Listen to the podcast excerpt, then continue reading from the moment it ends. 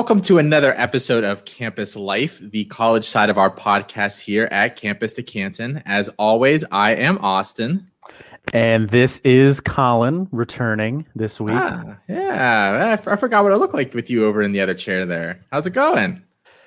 Good. Um, apparently, it went pretty well without me. Uh, listened to the shows; they were pretty good.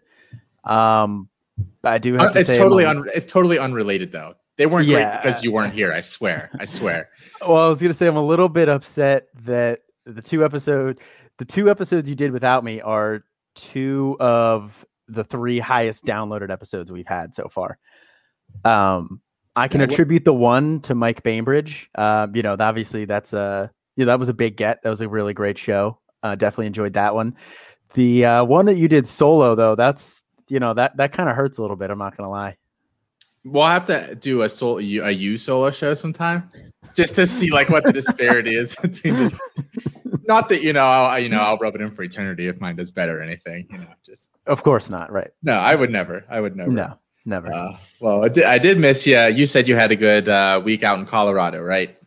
Yeah, yeah, Colorado is fantastic. Um, I, it's I I highly recommend that for anybody who's looking to vacation, just because you get a little bit of everything.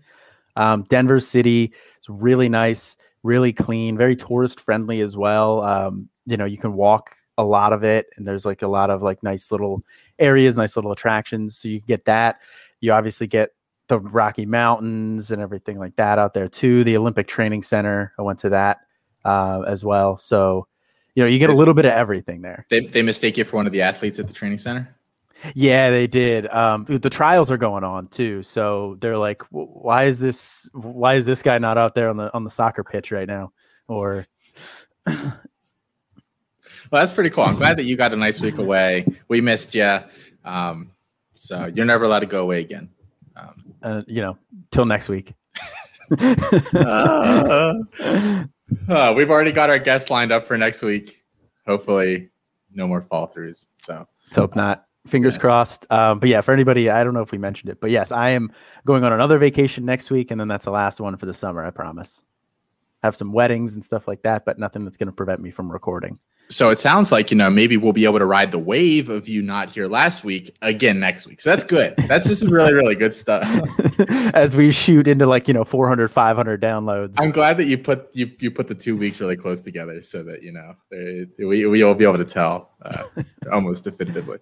Uh, all right, so let's uh, let's jump in here. Um, some fun stuff to talk about this week, I think.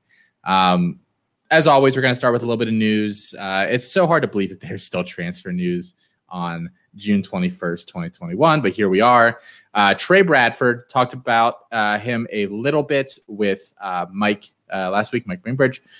Um, he has officially announced now. You know, last week it was literally the only confirmation we had was that he was showing up in the student directory online portal. Now, again, the announcement has been made. He is going to be at Oklahoma. Uh, Colin, do you like this move for him for Oklahoma? Like, is this all around a positive thing for, in your opinion? Uh, yeah, I mean it's good for Oklahoma. Obviously, you know, running back depth is, is never a bad thing there. Um, but as far as for Trey Bradford goes, I think he could have found places that would have raised his draft stock more and allowed him more playing time.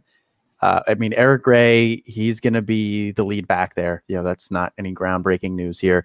I still really like Marcus Major. You know, I think Marcus Major and Eric Gray were going to form a nice one-two punch this year. Um, obviously, they still have Kennedy Brooks there too. You know, he'll factor in at- in some capacity uh, after taking a full year off. Um, and then you throw Trey Bradford into the mix. You know, he's looking at RB four, probably at best. You know, and then next year they bring in two guys in um, Sawchuk and who's the other one that's escaping me right Is the now? other one Re- Raleek Brown? Is he the other one? Yes. going on? Yeah.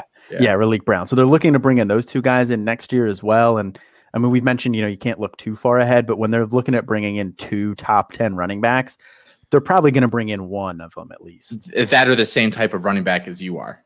Right. Like it, it's not like you know they, they were thumpers, and you're like, oh, cool. Like there's the thumper, and he's you know the lightning and thunder guy. It's like they're both like 5'9", 185. Like you know, not even sure they can be three down guys. I think that's you know kind of Bradford's a tiny bit bigger than that, but like not by that much. Yeah. So uh, at that point, you know, you're I, I don't see a, a, path to real uh, relevance for him there. I think he's just kind of go toil away and you know as like the RB three four at Oklahoma for a couple years, unless he enters the transfer portal again. I don't know, but uh, yeah, that the move to Oklahoma kind of confused me a little bit because LSU's backfield is very up in the air.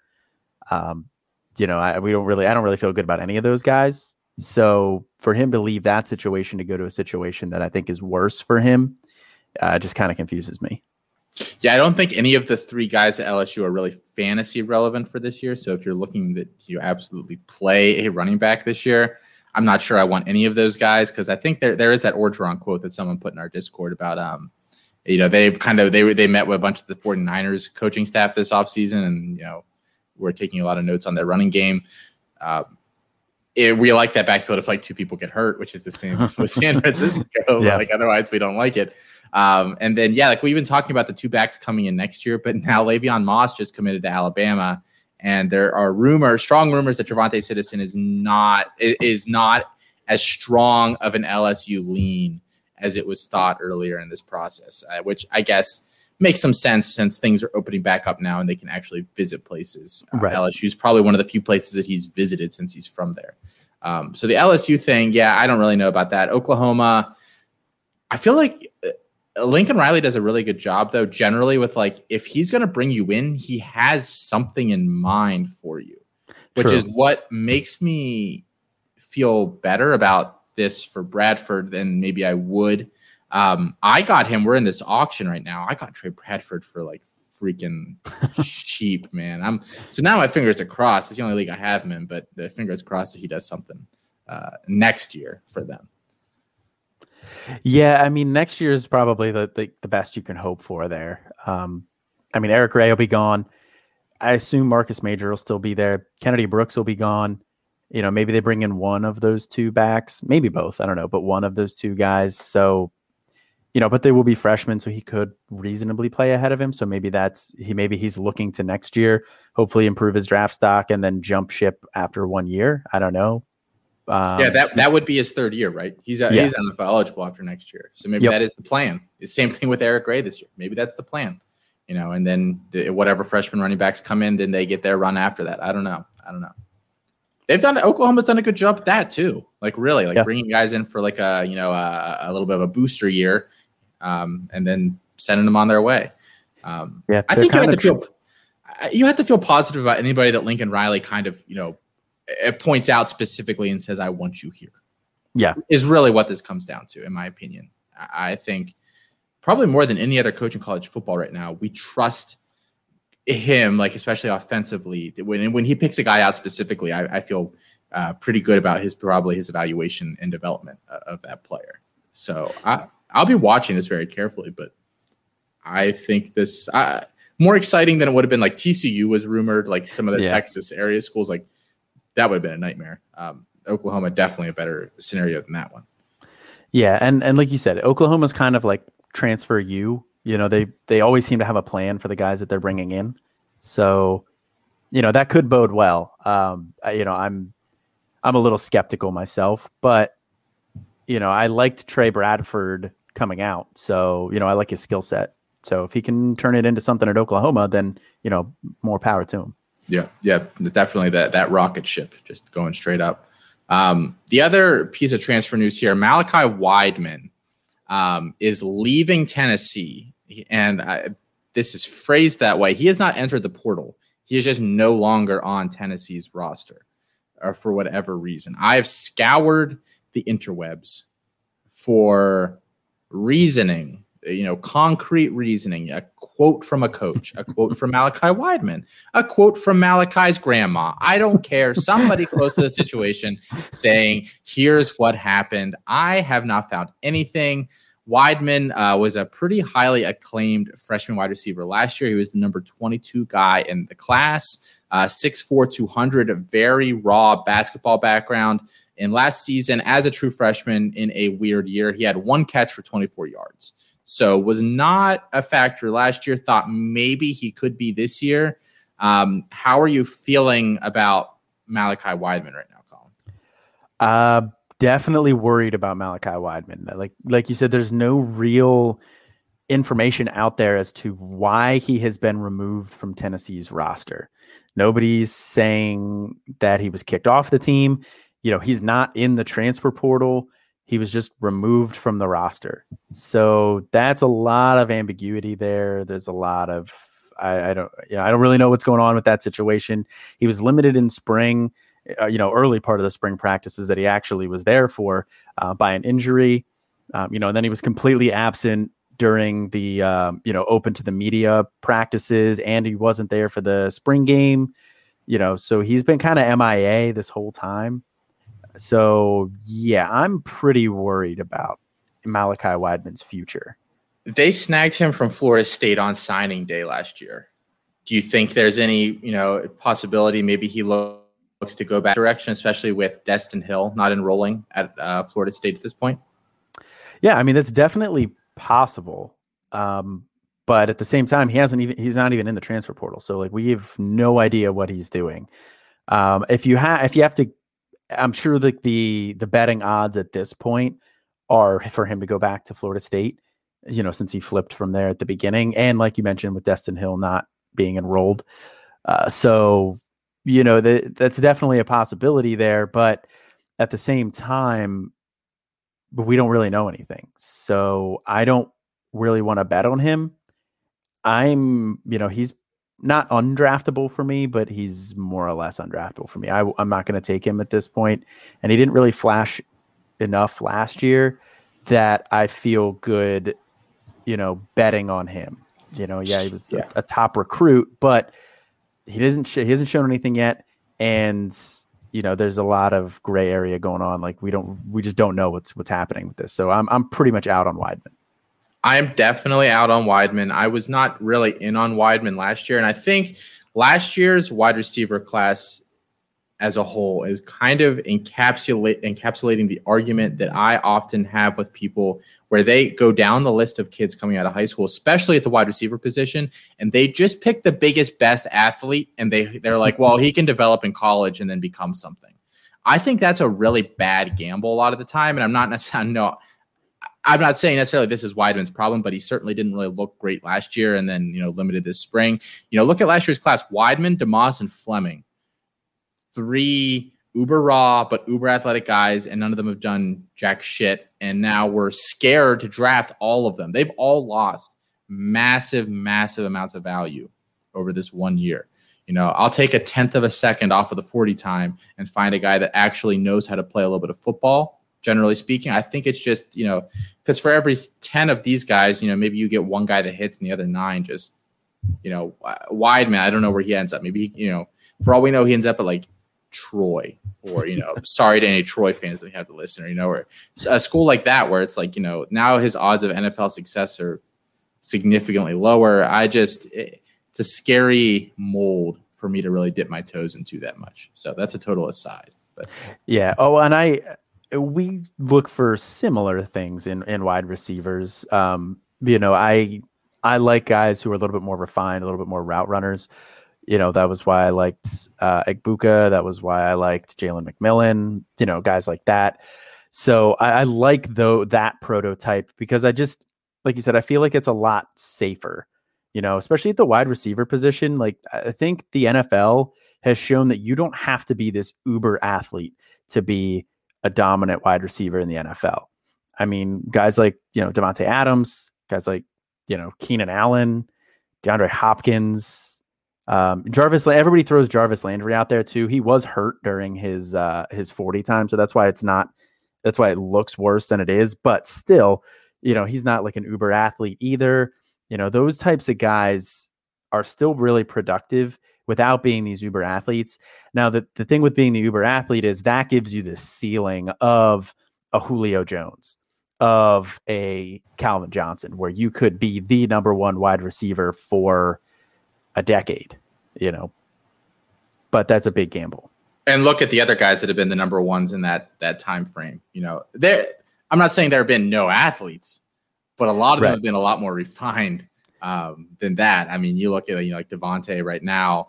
Uh, even you know like Larry Fitzgerald was a very good athlete. Like I'm not saying yeah. that dude was like running a four six or anything, but his thing in college was like just he was the most refined route runner in years and years and years. And Yeah. like Andre Johnson, you know, I'm not saying he wasn't refined or he wasn't an athlete or whatever, but like it, it separates a lot of these guys. You still have you cannot just be an athlete Right. and go into the NFL. Otherwise, we'd have like 12 Usain Bolts in the league and like, you know, just doing all sorts of insane shit. That's not how it works.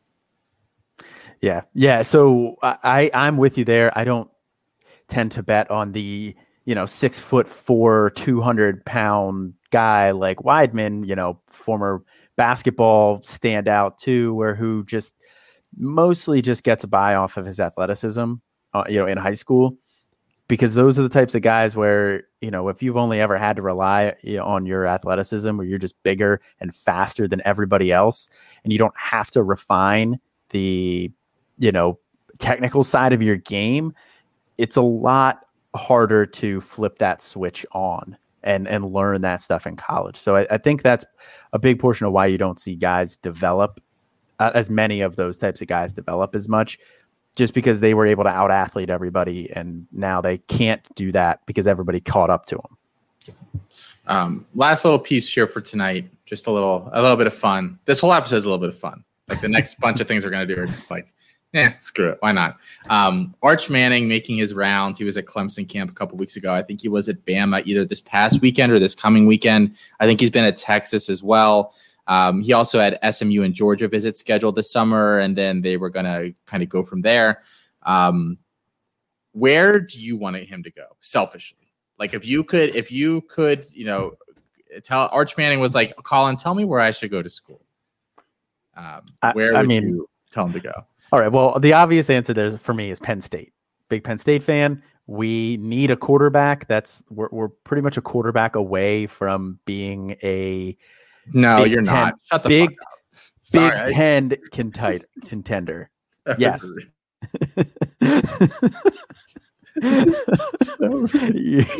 it God, I was rude, taping for a second. I'm glad you. I'm glad you find your yourself hilarious here. Only when no. I'm telling you to shut the f up. um, yeah, yeah. So, uh, like I said, I would want him to go to Penn State selfishly. Um, you know, and and I don't think it's a bad place to go anymore for a quarterback with Mike Yurcich there. I think that that's going to help the offensive scheme be a little bit more quarterback friendly as opposed to kind of dual threat, run the ball, you know, RPO style. Um, but Penn State homerism aside, um, selfishly, I would probably want to see him go to, you know, Texas.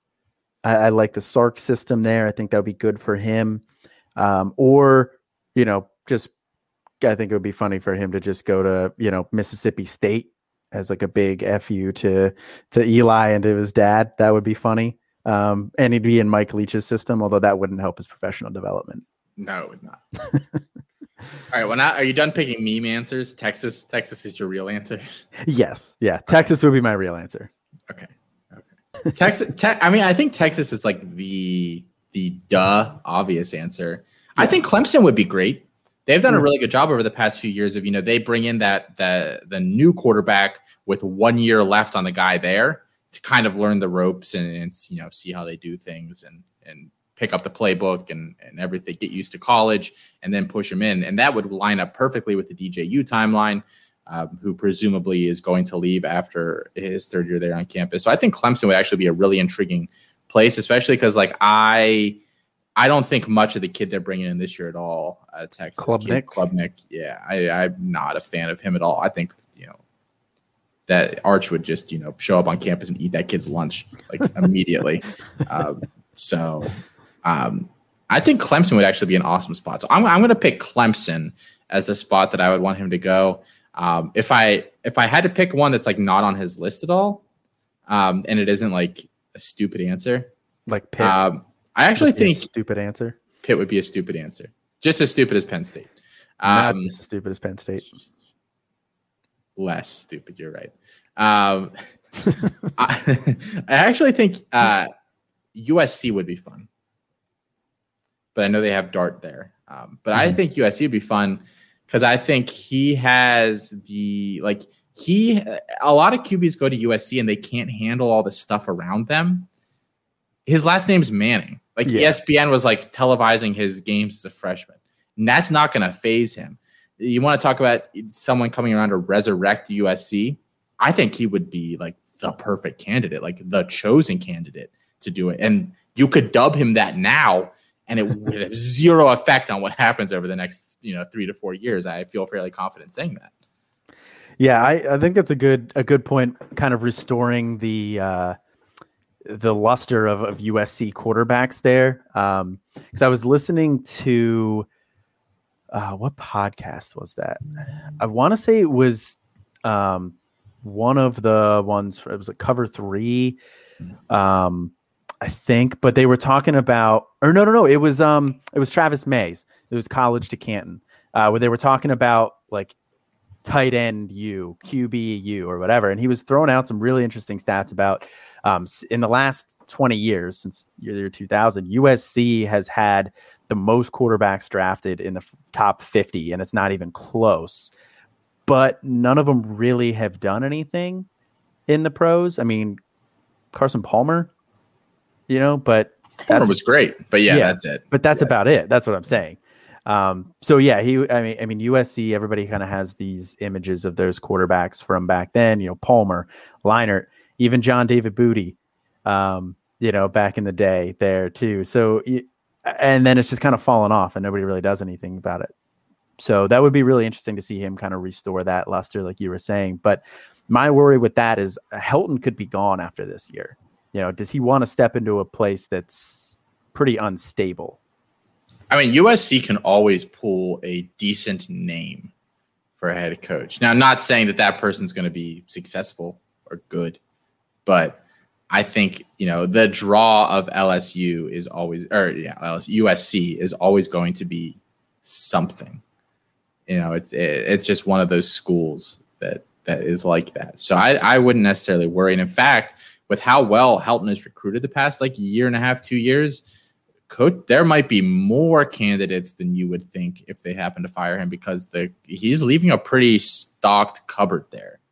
Like really at, at most positions. I think they're they're sitting pretty and i'm pretty sure they're they're do- doing well for next year either uh, as well for 2022 um, so i think it would be a very appealing spot. I'm not sure who the names are I, I'm sure some USC super fan would tell you, you know, this is our list of like eight. The name comes from this eight, so pick one. James, But James Franklin has been rumored there a lot. I know is you're he a USC guy? no I think he would do worse there than Todd Helton does. Todd Helton, Clay. Clay, whatever, Todd Helton's a baseball player. whatever. um, yeah, no, I, I agree. I don't think that, that would be a good system for him because he's always recruited like the East Coast and Florida really well. He has like no ties to California. So, I mean, he could probably, you know, pick some up and stuff just for the sake of being USC and the sake of, you know, he's a pretty good recruiter on his own. I'm sure he would be able to figure it out. But, you know, I think that, yeah, I, I think he would probably do worse there than Helton does. He's been a bit of an underdog coach throughout his entire career. You know, not to like this isn't like a shit on Penn State like disguised thing, but like if we go Vandy, Yeah. you know, very much underdog, and then Penn State like isn't really like in that tier. You know, like it's really like that second tier, even though a lot of Penn State fans want to think they're in that first. It's kind of like Nebraska fans want to think they're in that first tier, and they're not. It's kind of the same thing. Um, so I, yeah, I mean, I, I, it's it's a whole different mindset. Um, you know, at a school like that than it is Yeah. at Penn State. I think you would really struggle there. You need kind of like a young guy with some swag to go in there and, and I think- capture some I think that kind of fits James Franklin. No. How I old mean- is he? I feel like he's been around for like 20 years. He's been around for a little while, but he's not that old. Well, He's I'm not, saying he's, 80, not that but he's not that young either. But I mean, he's always been kind of like a player's coach, and like he gets the media and he gets like the fans like really hyped up. So like Lincoln Riley would be like the perfect USC coach. Well- Obviously, that he is not going to make that move, but like a young guy when he ascended to Oklahoma uh, is starting a head coaching job like that. About- like that is Graham. Harrell. You know, USC. USC has done stupider stuff. So let's let's not be shocked if something like that happens. Uh, I you know a guy like Joe Brady That's a good would one. be a huge like a huge risk, but that's the kind of guy that like they would hire and would do like really well there. And he'd like, you know, he'd get like Arch Manning or something to come in and like be his Yeah. his cornerstone and build that up. I'm not sure he would obviously leave the NFL now, you know, but like, you know, it, it, it's that a guy cut from that kind of a cloth is the kind of guy that maybe you're looking for. And we just went totally off topic for like we did way 10 off topic. minutes. So good stuff here. Uh, so Good to we- be back. so tonight we just wanted, you know, we and this was actually a very tough exercise because not to toot our own horns, we talk about a ton of names on this show. Yes. Like just you think you haven't talked about somebody? Because the, the task for tonight was we picked three guys that that none of us have ever talked about on the show that we like just to you know say a few nice words about them and, and get some discussion going. Um this was way more difficult than you'd think like you open up a database of like 500 players and you're like oh yeah we talk like i try i was like oh i'll talk about Holton Ahlers. And you're like no we did like an ecu preview like two months ago. And i was like damn you're right. Like it, we just i just went through so many names. I was like no can't you know, we've, we've done so many freshman profiles. We we've broken down so many different offenses. Like you know eh, so much stuff um, so after some digging we each finally came up with three names that i don't think are repeats but i'm sure at least one of them will be and some of us will tell us someone will tell us Yes. um, but colin who is your first player here Uh, so my first player here is uh, quarterback um, for Purdue, Jack Plummer, and he isn't really even necessarily guaranteed to be the starter this year. Uh, he started his freshman year, then he got hurt. Then they brought in Aidan O'Connell. He started the rest of the games. Then Aidan O'Connell started last year. He got hurt, and Jack Plummer came in. Uh, but Jack Plummer was a fairly fairly decent recruit. I mean, he's a three star guy. He was the number twenty two pro style quarterback. So you know, not a bad not a bad recruit. You know, he had some decent offers: Arizona, Boise State, Cincinnati. Um, you know, some some decent offers there, but opts to go to Purdue, and he, you know, when he's been on the field, he's put up some great passing numbers. Um, his freshman year, through seven games, he put up 1,600 yards, uh, 11 touchdowns, eight picks. Uh, last year, through three games, he put up 938 yards, uh, eight touchdowns, two interceptions, and ended up the season just on a point per game basis uh, as the QB 20. As the QB 20, uh, he averaged 25.8 fantasy points per game, just behind uh, Mac Jones and Jake Haener, just ahead of uh, Malik Cunningham, Spencer Rattler, D'Eriq King. So small sample size, but you know he was big. He was a big time producer there. He doesn't really offer a lot with his legs, um, but he does maneuver the pocket well. He steps up well against pressure. Um, you know he'll pick up a chunk of yards here or there on the ground. Um, you know, so it's not a strong suit suit, but he's not a statue back there either. He's he's not in the you know Jared Goff realm. Uh, he's a little bit maybe closer to Kirk Cousins ish, uh, but he's a he's a pretty smart passer. Um, you know, from what I saw later, he he d- doesn't make too many bad decisions. Now, as I say that, the one game that I you know I typed that out, and then as I typed that out, he threw a pretty horrendous pick, but it was at the very end of the game um, that I was watching. Uh, it was a Purdue Minnesota game, um, but you know he's a smart passer overall. You know you see a plenty of examples of him. You know checking the ball down with the blitz coming in his face. You know replacing the blitz with the ball, uh, moving through his progressions well. Um, he's got a very good clean mechanics and a quick release, which is something that bodes well uh, too. Um, good accuracy, and ball placement. Uh, you know he'll he'll get his wide receivers the ball. He allows them to make plays and you know, he had two great playmakers there, and Rondale Moore and David Bell. So it was nice to see him, you know, willing to let them go make some plays at times. Um, I will say he, he has very good touch on the ball, throws a very catchable ball. I want to see more arm strength on it. You don't really see a, a ton of NFL caliber throws on his tape. Um, that's just not really the offense that he's asked to to uh, to run. Um, you know, he it's a pretty simplified offense. You know, he doesn't read the defenses, you know, the, the or like make adjustments. You know, those adjustments come in from the sidelines. Um, like I said, he's a smart enough passer that I think he could do it, but it's a pretty big unknown. And his arm strength is also kind of a question mark. Like I said, you don't really see too many NFL caliber throws. So I don't know how good of a pro prospect he is. Um, you know, this year is going to be big for him if he can take that job and start all year and stay healthy. Um, you know, I think he could be a guy who climbs up some draft boards or you know climbs up some you know fantasy draft boards. Um, especially like I said, he you know finished last year as the uh, QB twenty, so you know definitely a startable option. Yeah, I mean their offense is get the ball to David Bell. Yeah, like in the passing game. That that's what it'll be for most of this year. Um, no, I think that's a fair one. I mean, it's really funny. Anytime you open up with like a uh, quarterback and you're like, well, he might not even start this year. so then, you know, a little bit of a red flag there. Um, but it does sound like, I mean, I know they they were in a lot of uh, circumstances last year where they had to pass because they were down.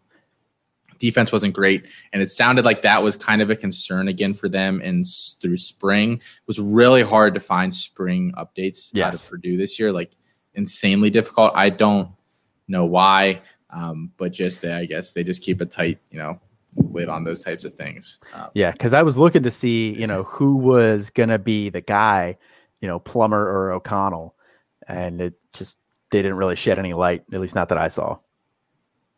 Uh, yeah. Um, I I don't know. College programs should be as open as they possibly can, and not just because I write, you know, I write articles and do podcasts and stuff, but like that's how you get your kids like on radars.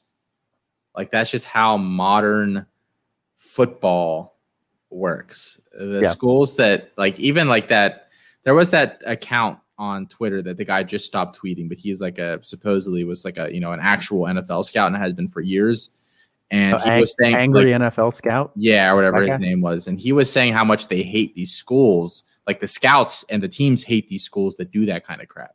There's no advantage uh, to keeping a tight lid on stuff. Like, sorry, you're Purdue. Like, no one really get, like if you start Jack Plummer or like somebody else, like it doesn't. No one really gives a shit. Like, you're not that great. So, um, if if Bama is willing to open up all their practices to the public, then like you should too. I'm not really sure what leg you have to stand on there Yeah. a total side note. I don't have anything else to say about Jack Plummer. I so, but that's what I figured would happen with this, this bit tonight. Yeah. We just talk about him You go, mm, cool. Oh, okay. Who's you? Who do you got? Oh, cool. Okay. Guy. Yeah, I figured that would just be what this is. So, um, my first guy is Andrew Parchment, who I believe the only time we've said that name is was a throwaway line talking about Destyn Hill during his freshman profile earlier this year but I did not go back and listen through 28 episodes of Campus Life to confirm that. So, um, 6'2, 180, decent athlete. Like we talked about earlier in the show, Destyn Hill is not enrolling there. It sounds like a credit or academic issue. There's no timeline on that, but I at this point I'm not. I'm assuming he's not playing football for them this year. They don't really have a wide receiver one on the roster. It's a very young group. Um, you know, McLean, McClain and Burrell were the two guys that in preseason solely because there's nobody else. And like they're, you know, as true freshmen, they were able to kind of make a name for themselves. But Parchment has the experience. Uh, this is the third team he's played on. Uh, he started off his career as a freshman at Northern Illinois and then was at Kansas for the past couple years. Had a decent year in 2019.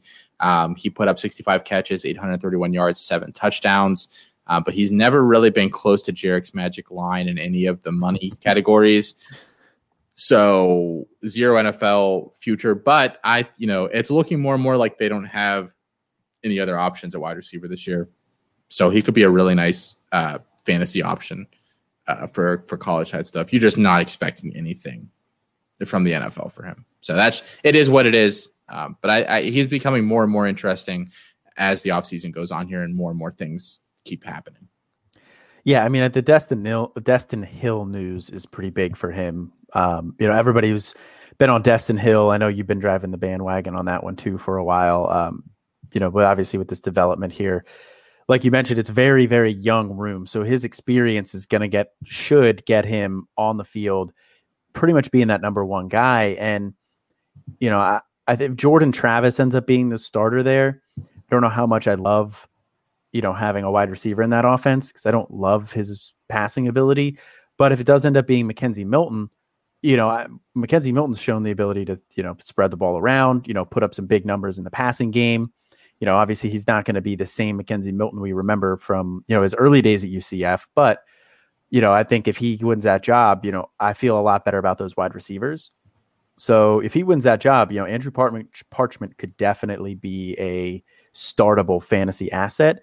And I don't have the ADP pulled up in front of me here, but I would be surprised if he was taken in anything more than like, you know, a one off draft. Um, you know, he frequently is sticking around into, you know, rounds 30, 40 um, of, uh, you know, of some of these startups here. I, I can't remember the, the last startup I did. I know he got taken, but it was after around like 35. I, I'm pulling up just like the raw data right now to see where in some of these drafts he's gone. Um, so give me one second. Yeah, uh, I feel like. so I feel like I remember seeing his name on one or two of them. So he probably has an ADP, but like I said, it's I'm guessing it's probably just like a one-off situation. He was not drafted in any of our five drafts in May. In April, he was not drafted in any of our four drafts in April. In March, he went 99th in one draft in March. And then February, he wasn't drafted. So he's been drafted in one out of like the 20 something drafts we have currently in our ADP. It actually blows my mind a little bit because we've gone like we're extending the range. Like we hit 400 last month on all these drafts, and he's not going in the first 400. I think he's certainly worth a, worth a look. Um, yeah. in that range, even if you know, like I said, I, I have zero NFL hopes for him. So, yeah, yeah, I, I wouldn't have much NFL hopes for him either. But you know, we, you said we've talked about so many different guys that we're going to have to throw out some guys here who may not have a ton of NFL future, uh, like Jack Plummer. Yeah, yeah. I've I, all all three of the guys I chose tonight have zero NFL. I'm just not even going to throw that in. Like, just here's an upfront thing, guys. None of the guys I'm talking about tonight have NFL potential or like significant NFL potential. So we'll get that out of the way here early. Yeah, yeah, I agree. Mine don't really either. Um, the next guy that I'll talk about here. Um, it, I, I, think potentially could have some NFL future, you know, as a, like a late round guy. Um, you know, I think he'll probably end up getting drafted, but I think he's that's mostly because I think he's going to be extremely productive uh, in college. Uh, and that guy was uh, DeWayne McBride, uh, running back out of UAB. Um, and I think, if I remember right, I know I've heard Nate Marquise talk about him. Don't think it was on our show, but either way, it wasn't me who mentioned it, so that's why we're going with him here. Um, but DeWayne McBride is, uh, you know, prototypical size. He's listed 5'11", 220. Um, you know, coming out, he was listed at six foot, you know, 215. So it's like right around the same thing. Um, you know, last year, true freshman year, uh, he had 47 carries, 439 yards, and four touchdowns. Uh, average 9.3 yards per carry and 73 point two yards per game because he only played in six games. Uh, he also set the school record for the longest TD run with a 75 yard touchdown run. He also had a 71 yard touchdown run. Uh, so he has the ability to break off some big plays. Uh, although, if you watch the 71 yarder against Western Kentucky, he's kind of kind of lumbering along the way. You know, he doesn't look like the fastest guy out there, but he's he's, he's a little bit more of a strider. But you know, he does have a little bit of breakaway ability you know, and he's also a tank. Like he has really good contact balance. That's one of the things that really impressed me when I watched a little bit of him. Um, I will say he does. He had zero catches last year, and I don't expect him to put up a lot of catches his entire time at UAB, just because they don't really throw the ball to the running backs. Um, Spencer Brown was the guy. Uh, he had been the guy there for the last four years. Um, he was extremely productive in his career there over four years. He had over 4,000 yards, over 40 touchdowns. But he had five catches last year, three catches the year before that, eight catches in 2018, and four catches in 2017. So, you know, single digit catches every single year, despite being the guy there. You know, no other running back there has had more than 100 carries. So they do lean on one guy. They just don't use him in the passing game. So that's going to be a big question mark for him going into the NFL. And that is going to be something that affects his fantasy value. But I do think he's a guy who's going to be very productive uh, for your for your college side. Um, UAB, like I mentioned, they just kind of lean on one guy. Uh, and Spencer Brown was uh, just behind um, guys like uh, he was just ahead of Eric Gray last year, um, behind Greg Bell, Deuce Vaughn, Khalil Herbert. Um, so he was fantasy relevant guy last year, and it was actually even a bit of a down year for him. Um, you know, because the other two years, his freshman year, sophomore year, he put up 1,300 and 1,200 yards. Last year, he only put up uh, 800. So it was a bit of a down year for him. But UAB is still an offense that I, I kind of want that running back there. So DeWayne McBride's a guy that I've been snagging in a lot of different leagues um, this offseason. So he's a guy that I like a lot. NFL potential definitely question mark, but he should be a big time college producer. Yeah. Yeah. cool. Okay. My uh my next guy here. my, my guy, David Bailey, um, Colorado State. Feels really weird to say. Um, just transferred in from Boston College. Um, I don't have that much to say about David Bailey, but I do like him a lot, and I find like he's he's starting to pop back up on radars just because. So he really didn't do much last year, and then entered the portal, and we heard nothing for months, and like no one was talking about him because like we didn't obviously we didn't know where he was going to be, um, and then now all of a sudden like now that he has been announced that he has a, a destination, he does go, albeit very very late in drafts from what I'm seeing, um, but you know, bigger guy, like six foot over 230. Like he's very AJ Dillon esque in terms of his size. Not quite that level of athlete, but not that many people are. Uh, followed his former head coach, Steve, Addazio, uh, there, uh, who is now the head coach at Colorado State. Um, 2019, he had a big sophomore year there, and everyone was kind of expecting him to blow up after AJ Dillon left. You know, Dillon had a huge year, but David Bailey still had 148 carries for 844 yards and seven touchdowns that year. Not bad. And then he had 10 catches too for just about 100 yards and a touchdown. Um, so I think people thought it was pretty much just going to be business as usual. And then you know last year was just a messed up year. Um, so so things didn't really go his way. Um, but the big thing is, you know, Colorado State's offensive line is not particularly good, if I remember correctly. Um, someone was talking about it. It might have been Mike over in the CFF site Discord uh, where he he cited, you know, they bring back like four or five of their offensive linemen, but they were like the tenth worst offensive line in, in college last year. So like it's not necessarily a good thing, or you know, better hope the time together. Uh, you know, maybe build some more chemistry. But in Addazio's last season at Boston College in 2019, they gave AJ Dillon 318 carries. And on those carries, he ran for 1,685 yards and 14 touchdowns. And then Bailey got 148 carries. Like he just loves to pound the rock. And Colorado State doesn't really have a quarterback that is particularly strong. Like you don't think they're going to need to commit to the passing game at all. They do have they have Trey McBride, they have Dante Wright uh, as weapons there, um, but you know not not necessarily someone to get them the ball. So I Bailey, I don't think a, a thousand yards is out of the question for him, and I don't think eight to ten touchdowns is out of the question for him. And that's a really solid year um, for fantasy purposes. Um, and again, not a guy I anticipate really being drafted at all. Yeah, no, that's a great point. I mean, he hasn't really been drafted anywhere that I've seen, or if he has been, it's been super late. Um, I mean, he did just transfer to Colorado State. Was it like two or three weeks ago? I think is when he finally announced. He was in the portal for a while, uh, but I love that he went to Colorado State uh, like you said, follow Steve Addazio. Addazio doesn't really throw the ball. He's much more of a grounded pound, you know, ride one running back like David Bailey or AJ Dillon type of a guy. Um, you know, that's kind of his more his style. Plus, Colorado State loses O'Brien, Patrick O'Brien, like you mentioned. You know, they don't really have a quarterback there. So, uh, yeah, I think a thousand yards definitely in the realm of possibility for David Bailey. You know, I could see him getting 200, 250 carries. You know, I, I think that's pretty reasonable there. So, yeah, I think David Bailey is a great call there. Um, as a, you know, as a college producer, like you said, I don't know how much pro potential he has, but you know, for a year or two at Colorado State, you're going to get a lot of production. I, I just took him in this 16 teamer that I'm in um, as like a later round guy, just to start. Uh, you know, as as a I mean, 16 teams.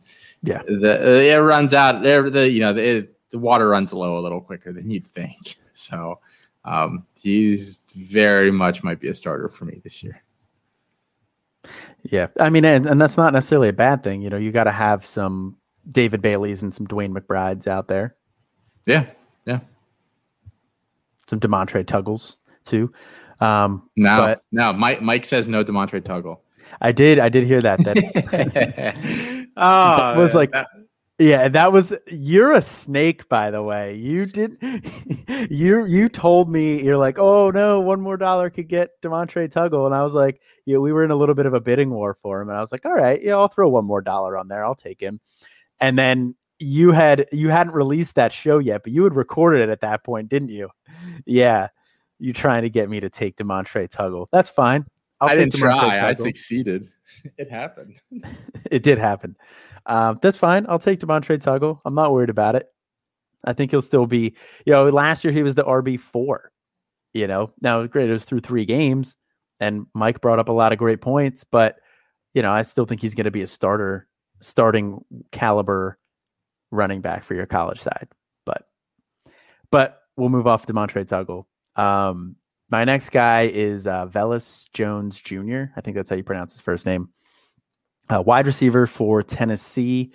Uh, he's a grad transfer from USC. Uh, he was in the class of 2016, so he's old. Um, he was a three-star guy when he came out. Number 79 wide receiver. Uh, moved to you know transfers to Tennessee. Decent year last year. You know, 22 catches, 280 yards, three touchdowns. Um, you know, in an offense that was pretty bad. Um, you know, Josh Palmer goes off to the NFL, so they don't have a number one go-to guy. You know, uh, Jalin Hyatt's the guy that everybody's interested in there, and you know, for a good reason. You know, he has better recruiting pedigree. Uh, you know, he's a sophomore. You know, he's been getting a little bit of buzz there this offseason, but Velus Jones Jr. has been getting a lot of buzz as like the lead wide receiver in that room. Uh, and then not only is he the, like the lead wide receiver in that room, but he's also the active FBS leader in kick return yards with 2,345. Uh, he has a 23.7 average yards per return.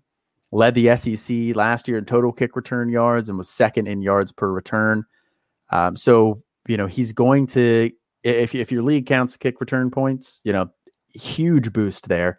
I know a lot of leagues don't, but either way, he's you know going to be productive. He's going to be on the field for them, and this is a fast paced offense. So I think the offense is going to have a lot of passing volume. And like I said, he looks locked in as a starter. So he's a guy who's going really late if he goes at all. Um, and he could be tied to a very productive offense. So he's a guy that I'm interested in snagging late. Um, you know, Jarek would probably be mad at me going after a sixth year guy over a non early, you know, he's a non early declare.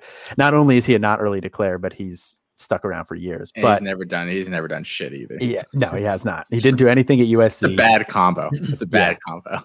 Yeah. So I'm not interested in him for his NFL potential, but I think he's going to have uh, a lot of, I think he'll have some boom weeks this year, you know, where he puts up 100 yards receiving on 10 catches, you know, or something like that. Because, like I said, he's dynamic. He's a kick returner, you know, and, and he'll he'll earn some playing time that way.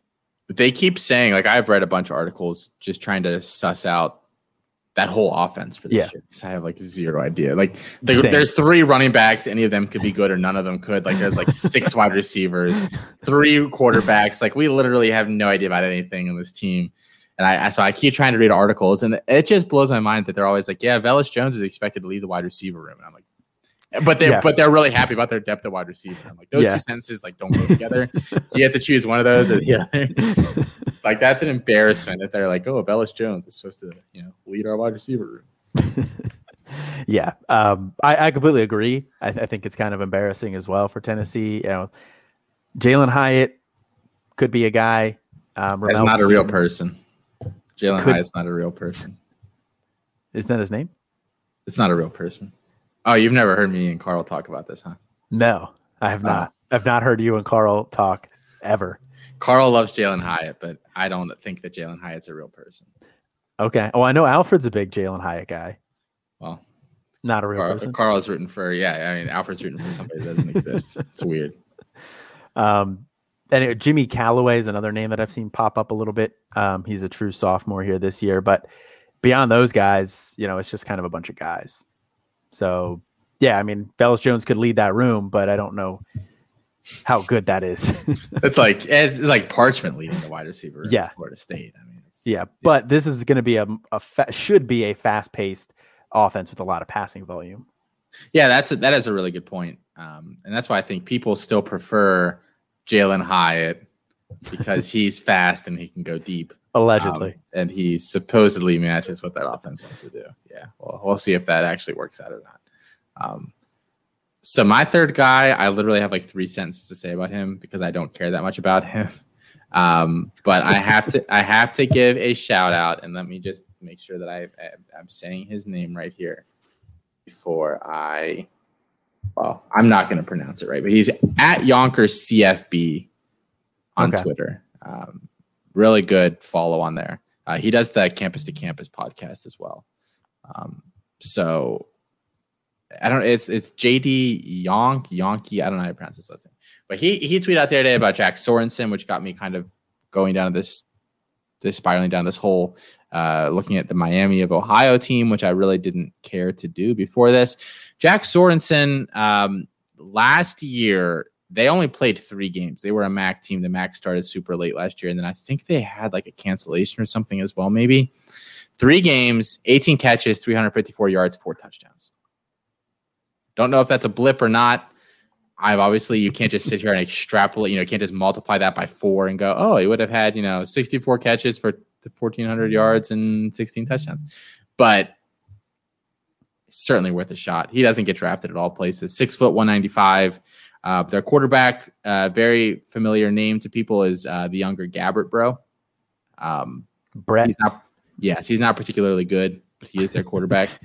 Um, Runs in the family, I guess. Yeah, easy. I mean, at least you know his brother got drafted in you know the first round or whatever. He's um, I'm not even sure he's a good college quarterback necessarily, um, but yeah, I mean, just a total flyer. This guy could put up, you know, 50 for 1109, or he could put up like 12 for 201. like it, it, really could go either way, and it wouldn't shock me either way. But you, you're not spending anything significant on this guy, so you know, go for it. I just got him in this auction we're doing for two bucks, I think, or three bucks, so, out of 2,000. So really, really insignificant money. Very insignificant amount of money. But at this point in, in the draft, everybody's just throwing out one dollar guys or two dollar guys. Oh, it's terrible to keep track of it. I went through today. It'd been like t- three days since I went through the list to update everything, and there were like 200 names. One, I was like, "This is the most demoralizing thing ever." All right, so we wanted to finish up the episode here. We had this on the show sheet last week, and then we just went like super long, or two weeks ago, I guess. We just want to do a quick two round 2023 Devy draft. Like you know, if if they were rookies tomorrow, who would we take? We're going to do two rounds. We're going to go back and forth. Colin, um, I will let you have the first pick.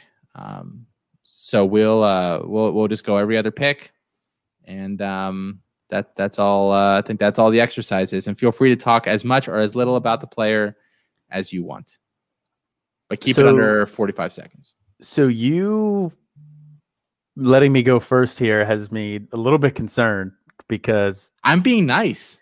Yeah, no well, ulterior yes. motives. I'm that just is, being nice. That is that has never happened before in the history of the show, probably in the history of our friendship. So there's an ulterior motive. There's a catch here. Um, there, uh, you know, I think I did you a really big favor about a week and a half ago. If you really want to dig into that, um, so about getting into a certain large fantasy football tournament that you really wanted to get into. All right. Okay. Okay. Mm-hmm. All right. Fair enough. Fair enough. You're gonna throw that back in my face. Well, I wasn't going to until you had to be a little jerk.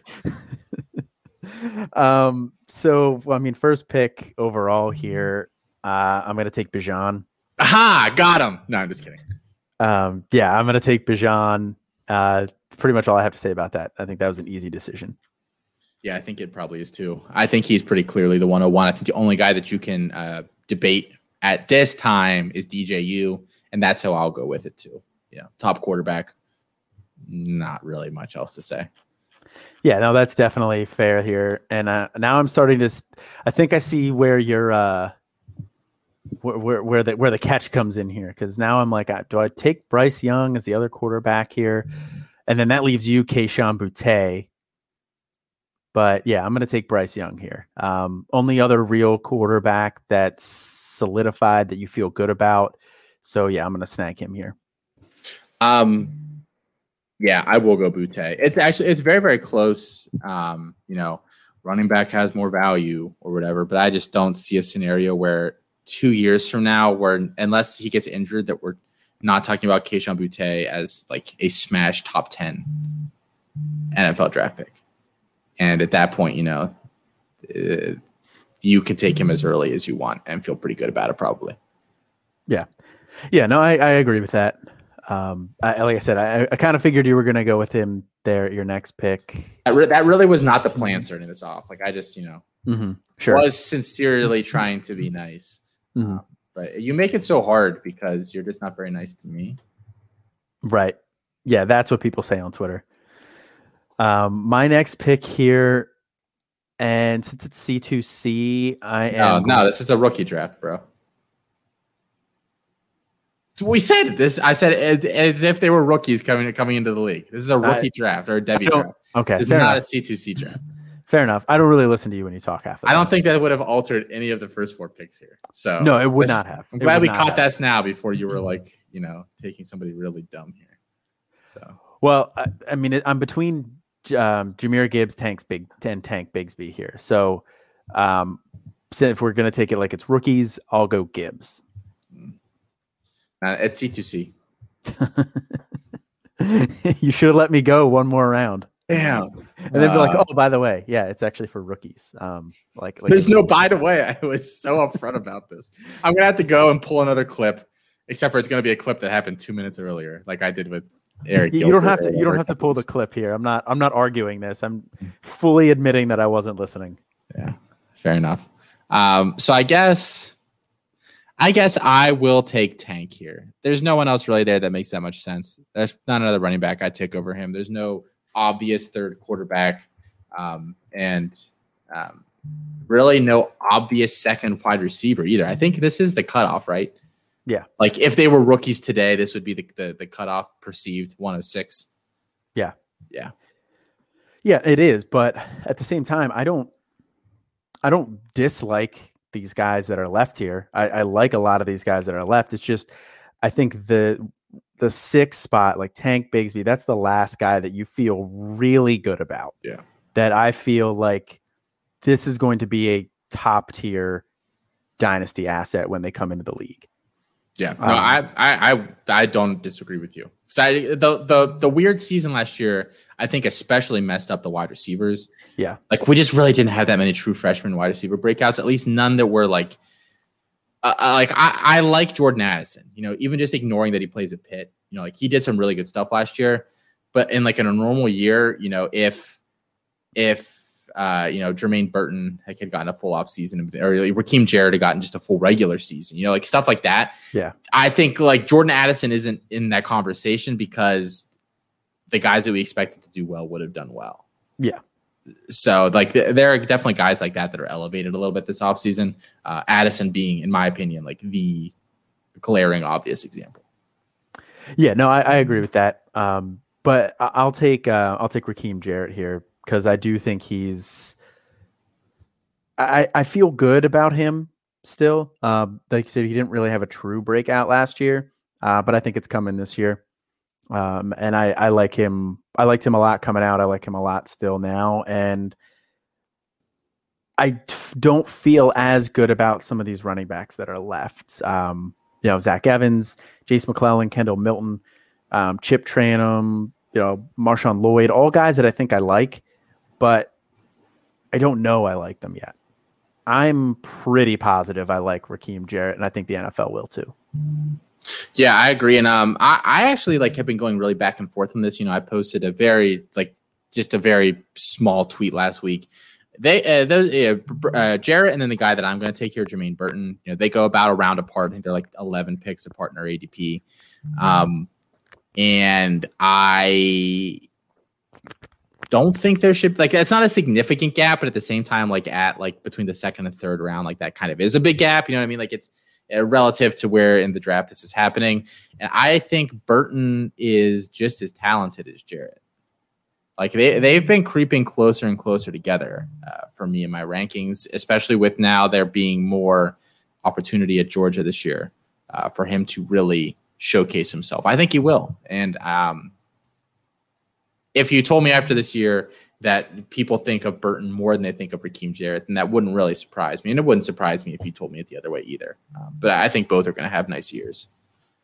Yeah, I completely agree. I like Jermaine Burton a lot as well. Um, you know, he's a guy that, like you said, he he has a big opportunity this year uh, to really deliver with George Pickens out. And I think if he does that, I think he will be valued higher than Rakim Jarrett.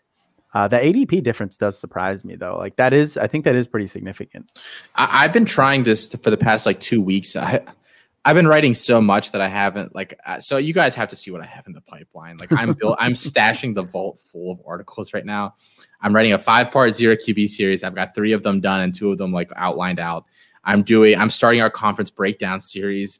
I've got like the, the ACC Coastal done and like I like I I just have so many articles in the works right now that I cannot sit here and say, "Oh, I'm trying to start another series on this." Um, but I like I, have just been kind of going through our ADP and saying, you know, where are there gaps in ADP between two, in my opinion, very similar players that maybe shouldn't be. You know, I pointed out Walley and Addison a few weeks ago. I, I picked out uh, Ulysses Bentley and Deuce Vaughn, and Jarrett and Burton is another one where they feel like two very similar players, and I feel like the ADP gap is maybe a little exaggerated for what I think the two of them bring to the table. Yeah, and I, I agree with that. Um, so I will take.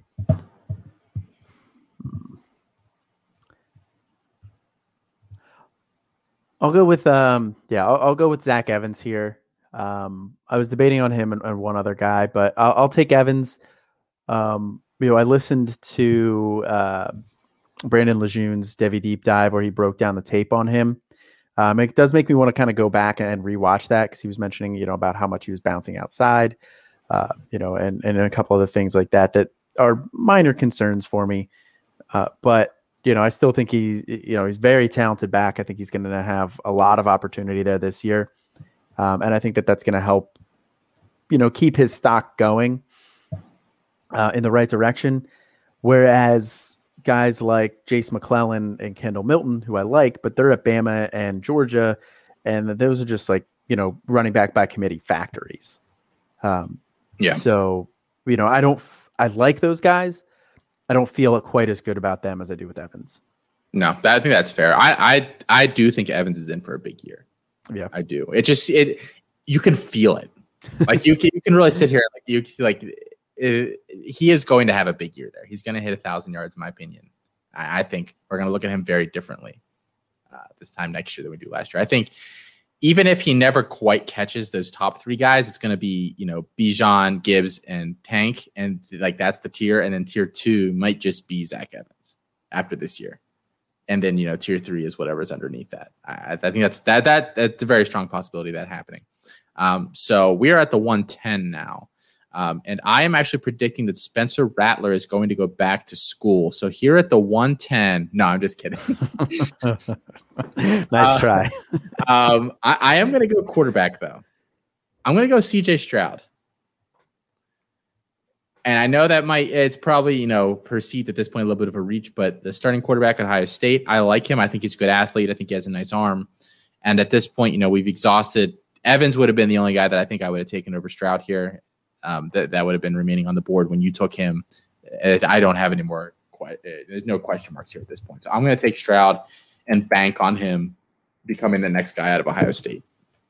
Yeah, I think that that's a a great pick there too. I was I was thinking about him too, but at the same time, like you know, we don't know that he's going to be the starter the, this year. We, we think we do. We think he's going to be, but we don't know that for sure. And if he does lose that job, he loses a ton of value. His stock just craters. I think Evans is just a lot safer pick there. I think I will say, no matter what happens with that situation, if the winner of that job goes out and absolutely crushes it and the loser transfers, I think the other guy retains value for a year. Because I think people are going to say at least like, well, look who he like he lost out to. Like either what either side of that. If, he if McCord is the starter day one and McCord goes out and just has an amazing freshman year, you're saying okay, like he lost out to to this kid who you know as a true freshman throws through for like you know 3500 yards like uh, it would be something like that in my opinion that would that would happen and and they could keep their value. So i don't think all hope is lost for either guy but i mean you know you feel mccord has the extra year uh, if they lose that job. Yeah. Yeah no i i agree with that um they, they'll probably retain their value but i will be a lot less interested personally um just because they weren't able to beat that you know they weren't able to beat them out the other hate, one you out. Hate, you hate Justin Fields, huh? I do. Yeah, hate him because he couldn't beat out Jake Fromm. Cool. Um, just, wanted, just wanted to double check. No, yeah, you're right. Um, no, I'll uh, I'll take uh, Jase McClellan here. Um, I'll keep loading up on these 2023 RBs. Um, I mean, this class was this class looks like it could potentially be a historic running back class. Like this, the, the way things are kind of shaking out now, you know, the these guys could be the like Joe Mixon, um, Leonard Fournette, Christian McCaffrey, Alvin Kamara, Kareem Hunt type of a class. I think that's the kind of the hype that some of these guys are getting as it is. And if Jase McClellan goes to Bama and you know, he uh, Brian Robinson's going to be the guy there. He's going to lead that backfield just based on seniority, at least for a little while. I don't think it's outside the realm of possibility that McClellan either usurps the lead back role and then takes, you know, the the 1A to the 1B in there, or maybe ends up the year as the 1B, but is just so much more efficient that we feel really good about him going into next year.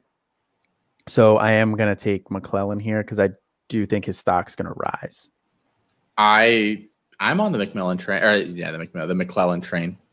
I, I really, really am. Um, I mean, you heard I talked about him on the the solo pod last week. Yeah. Um, I I like him. I think yeah, I, he can be the. You don't have to start for three years at Alabama, right? Um, to be a legitimate uh, Devy guy. You know, C two C is a little scarier. Um, if they're not playing the first couple years, but you you don't need it. Uh, they've proven it there uh, year after year.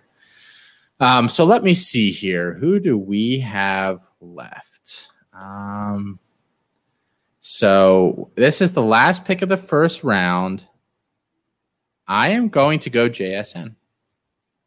Oh, okay. Um, who I still expect at the end of the day to be a top three or four wide receiver in this class uh, when all is said and done. And um, that's all I got. No, that's completely fair. Uh, I think that was a yeah. I mean, if you're going to go wide receiver there, I think that that it's either him or Marvin Mims. Um, Marvin Mims is a guy that I'm considering here, but I'm just going to keep stocking up on some of these running backs. I'm going to take Kendall Milton because uh, you know, like kind of like you touched on in your in your solo show, is there's like a you know, oh, kind of like a running back dead zone, and I mean, this is just 2023 class of guys, so it's a little bit different, but you know, we're starting to get to the bottom of the tier of guys that I like, and I think I feel pretty good that the NFL will like them as well, and that they're going to be producers there. Um, there's two more that I have on here that I feel like pretty good about. As far as wide receivers go, there's you know two guys left that I think uh, let me look at it here. There's How no, about, I, I don't feel that much better about Mims than than some of the guys below him. So yeah, yeah. All right. So let me just recap real quick. So that was the first pick of the second round. First round, we went Bijan, DJU, Bryce Young, Kayshon Boutte, Gibbs, Tank, Rakim Jarrett, Jermaine Burton, Zach Evans, CJ Stroud, Jase McClellan, and JSN. If we had to draft a rookie draft today, that's our 2023 first round. Then we call and let up the second round with Kendall Milton. Um, I am going to go next, and this is going to shock you. I'm going to take Jaden Walley. Oof. Okay. I'm going to take Jaden Walley. Oof, spicy. Okay. Yeah. I like Jaden Walley a lot. I I every time I go look at my rankings, he bumps up a spot or two. By the end of the year, he's going to be like the wide receiver too. Um, what's not to like? He's he. I think he's versatile. I think he can. I think he can threaten deep. I think he can uh, work underneath. You know, do some YAC stuff, possession type receiver. He's explosive. He's got nice size at six foot one eighty. You don't need him to gain that much weight at that point. You know, eh, five to seven pounds probably, and you're you're cooking at that point. He's going to be uber productive in the SEC. You know, Elijah Moore played for a crappy SEC school for the past three years, and he dominated. He went early, mid, second round, and now like we love him. I, you know, I Walley's a slightly different kind of player, and I think actually, I'm still not on the.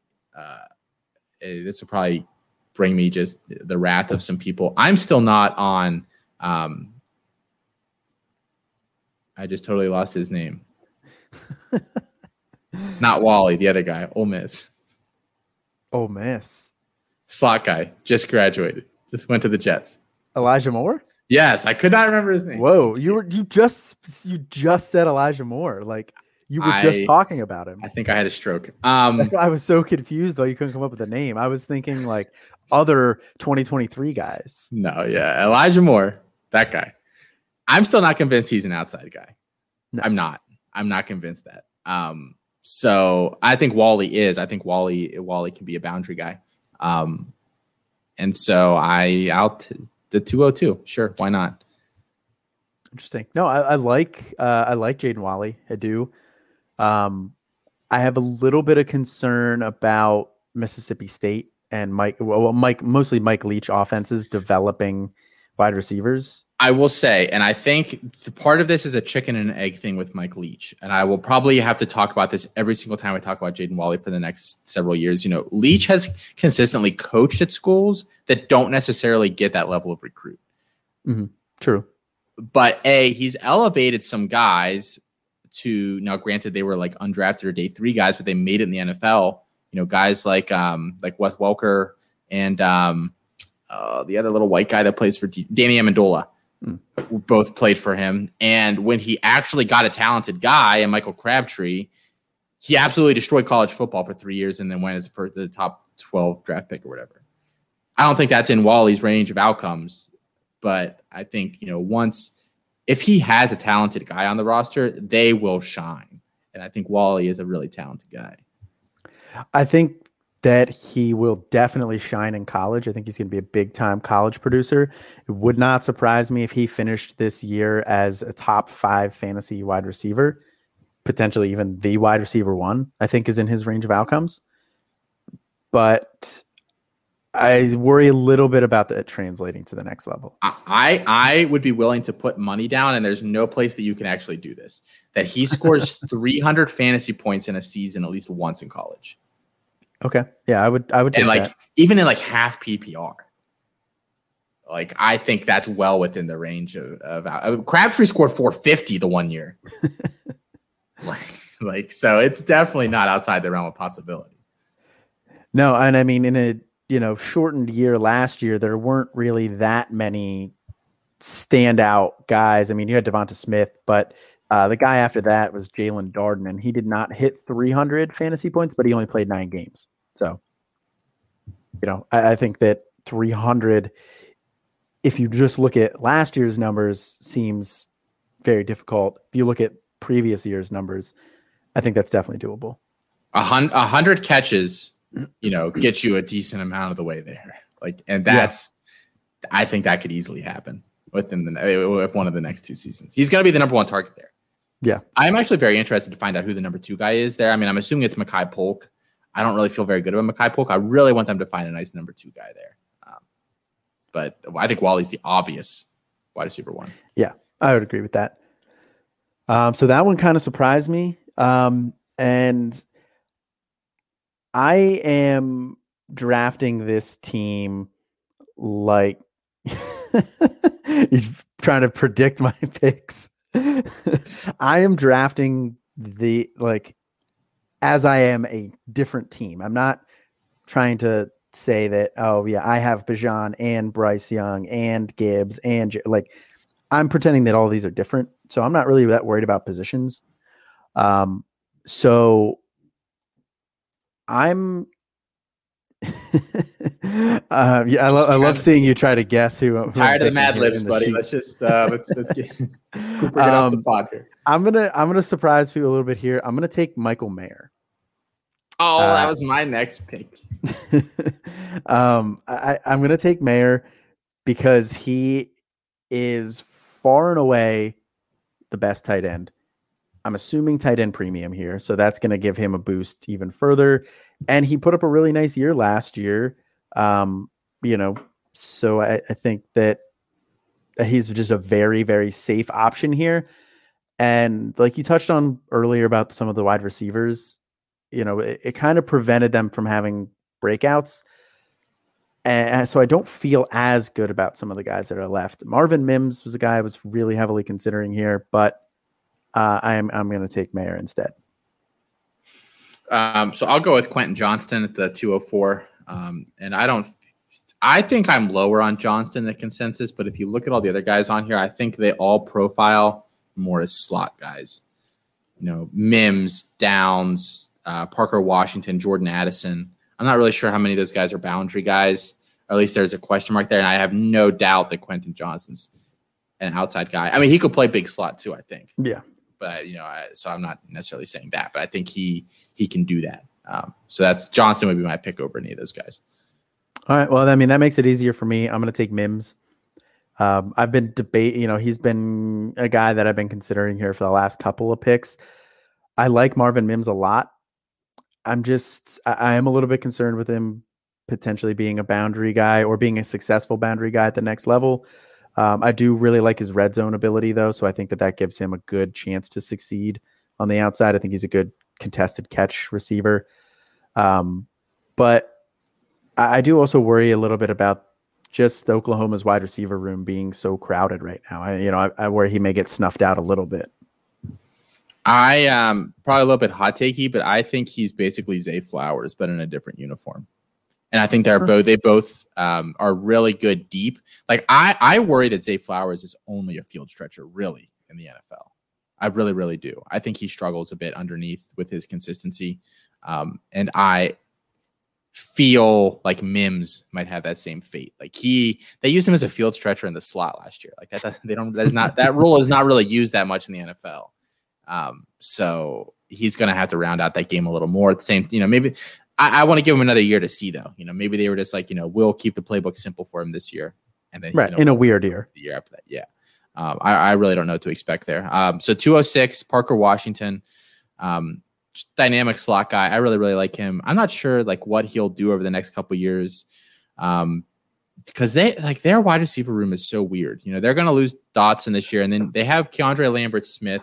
I'm not really convinced Lambert Smith will ever, ever be anything like big at Penn State. Um, and then you have Lonnie White, who I really like, but I'm starting to get scared because of how high profile of a baseball he recruit he is. Like, yeah, that just might be the way he ends up going. Um, but you, you'll have those guys in Parker Washington, and then you have Kaden Saunders coming in next year too, who is a top. Uh, I don't remember exactly where I have him, but he's definitely a top five guy for me, and he's probably he's probably like my third guy. Um, and he's I don't want to say just a slot guy, but he like he's five ten, like he's not huge either and he's more. So I, I don't know what they'll do with him, but I'm I'm, I'm interested to see where whose roles and responsibilities uh, become whose over the next two years at Penn State uh, with that weird receiving room. Yeah, no, I, I think that's a, a, good assessment there as well. I, I like Keandre Lambert Smith, but more as like a college guy, as like a complimentary guy. I don't, I don't know what his NFL future is going to look like there. I, I like you as a friend that's like what that's what that is. I like you as a friend. um, I I'll take um my my guy here, Jalen McMillan. Um, now I do have Josh Downs ranked ahead of him for C2C purposes, but I feel a lot better about Jalen McMillan translating to the NFL um, in terms of success. Josh Downs, I worry a little bit about um, just kind of size, you know, I worry about his ability to play on the boundary. I think Jalen McMillan's a guy who could play both. I think he can play inside and out. So uh, I'll go with uh, I'll go with my boy McMillan. Um, yeah, I I man, I want the Washington offense to be not conservative. I just don't have that big of hopes that I don't. That yeah, it, You like, you know what I mean? So it's just like, I know I don't really know what kind of production you're going to get to get anybody there. Right. Um, not that there are a lot of other names that we like, um, but so I, I Chip Trayanum would be my next pick, and I have been holding off, holding off, holding off here, but I can't do it anymore. I just, I mean, I like Chip Trayanum. I've liked him since he was a high school kid. I think that he's going to. I think the plotter concerns are unfounded and not fair from people that saw like he got like 30 snaps or like 30 carries last year. Yeah. And like he had that great touchdown against USC. Like I don't like he lacks foot speed and he just runs away from everybody. Like, oh, he lacks foot speed. I don't get that argument. Like I don't he's not a burner, but if he runs a four five five At that that's, size. that's fine. That's great. Size adjusted stat- athleticism, people get, you know, start getting used to using that instead of, you know, just raw 40 times or whatever. It's, it's an impressive time for a guy that's 230 pounds. Right. Um, yeah, the next guy that I will take here, uh, I'm going to take Marshawn Lloyd. Marshawn Lloyd is a guy that I like a lot. I liked a lot coming out last year. Obviously, had that ACL, so it's pretty. It's a it's a more of a risky pick here, but I'm just going to bet on the talent at this point. Yeah, I actually um so I have like just like a list like I pulled up 25 to 30 names here for this exercise and I did not put Lloyd on it. That's not fair. willing not willing to consider for Devy purposes a guy that has not touched the field yet. Um and we'll see this year.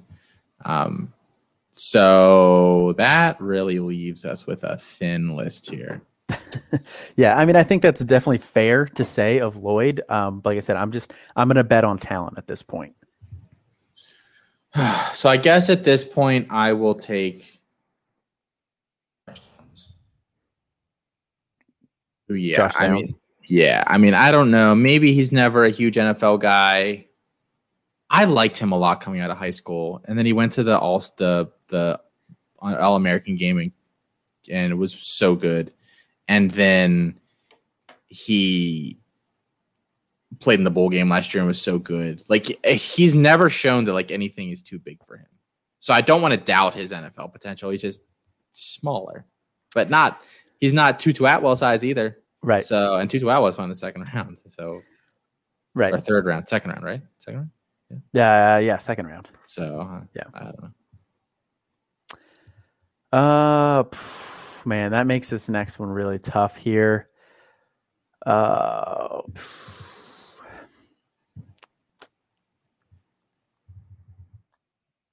That's a, this is a tough one here for me. I don't feel really that great about anybody that's left.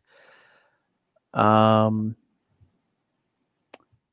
so we're just gonna stay on brand. We're gonna go Hudson Card. We're gonna assume he wins that job going to assume he plays really well and his stock skyrockets and yeah we're going to go that route because i don't feel that great about anybody else that's left So, so i'm going to swing on upside at a quarterback position and you are you are taking who? hudson card That's sorry. right.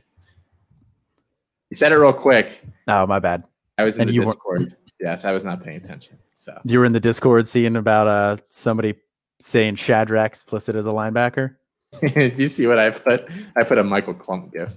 no i did not Oh man! So we are at the last. 265 pounds now oh buddy that story is one of the most bizarre. Like,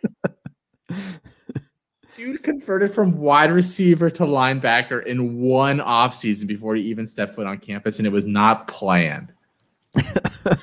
it's gonna be like I hope we do this show for like three years, and like we can do like a our favorite headlines ever. That is going to make the list. yeah It's just so bizarre. Like even outside the fact that you really liked him, so it's just an added bonus on top. But like right so bizarre that that would even happen. Um, Yeah, like he's up to 265 pounds. He put on 50 pounds, Yeah. that's like unintentionally. that's a thumper linebacker. Like I thought he was gonna be like a dime back, like. no, no, that is that He's is a, a old tackle school. by his sophomore year. Who knows? Maybe they move him to edge rusher. I don't know. If I he keeps that athleticism, That's so so weird to me. um, so with the last pick, I'll take Arik Gilbert. Okay. Why not? In my imaginary scenario, though, he stays at tight end. He he finds out wide receiver. You know, the grass isn't greener on that side of the fence, uh, and goes back. So, um, so just to recap, uh, so our our total draft. So uh, Bijan went 101, DJU, Bryce Young, Kayshon Boutte, uh, Jahmyr Gibbs, Tank Bigsby, and then we figure there's kind of a little bit of a, gap there at the moment after that 106. The 107, Raheem Jarrett, Jermaine Burton, Zach Evans, CJ Stroud, Jase McClellan, and JSN rounded out our first round. In the second round, Kendall Milton, Jaden Walley, Michael Mayer, Quentin Johnston, Marvin Mims, Parker Washington, Jalen McMillan, Chip Trayanum, Marshawn Lloyd, Josh Downs, Hudson Card, and Arik Gilbert bringing up the rear. So there are, I guess, our top 24 Devy guys uh, for that year. But it, I mean, it, it's a it's a strong class. I mean, not not go out and buy third strong, right. but I mean, it, it's it's a good looking class. I think I think the the hype is mostly justified for people, um, yeah, you know, in in regular dynasties trying to move into that. Um, so yes, I think uh, it, it, fun a fun thought exercise every now and then. And glad we did it. Uh, so thanks for participating with me, Colin. Oh, of course. What right, a welcome so, back. Yes, yeah, we wel- welcome you back with open arms. Uh, so that is going to do it for tonight's show. Um, just a reminder, uh, I'm sure by now you guys have all probably noticed that you can catch all of the other C2C uh, family of podcasts on our podcast uh, feed, and they all have their own separate ones as well. Um, so if you're downloading them over there already, you know they'll still be there. They're not going anywhere. Um, but that includes Alfred's Why Wait Till Sunday, Devy Debate, and uh, the Fantasy Football Roundtable. Um, just keep your eyes peeled over at the website. We have uh, articles coming out all the time. I have my Zero QB series coming out soon. I just got my uh, header images for that, so they'll be releasing. Um, beyond that, just be on the lookout for our uh, late week companion show, Canton Bound. But until then, I am Austin. And this is Colin. Have a good week, guys.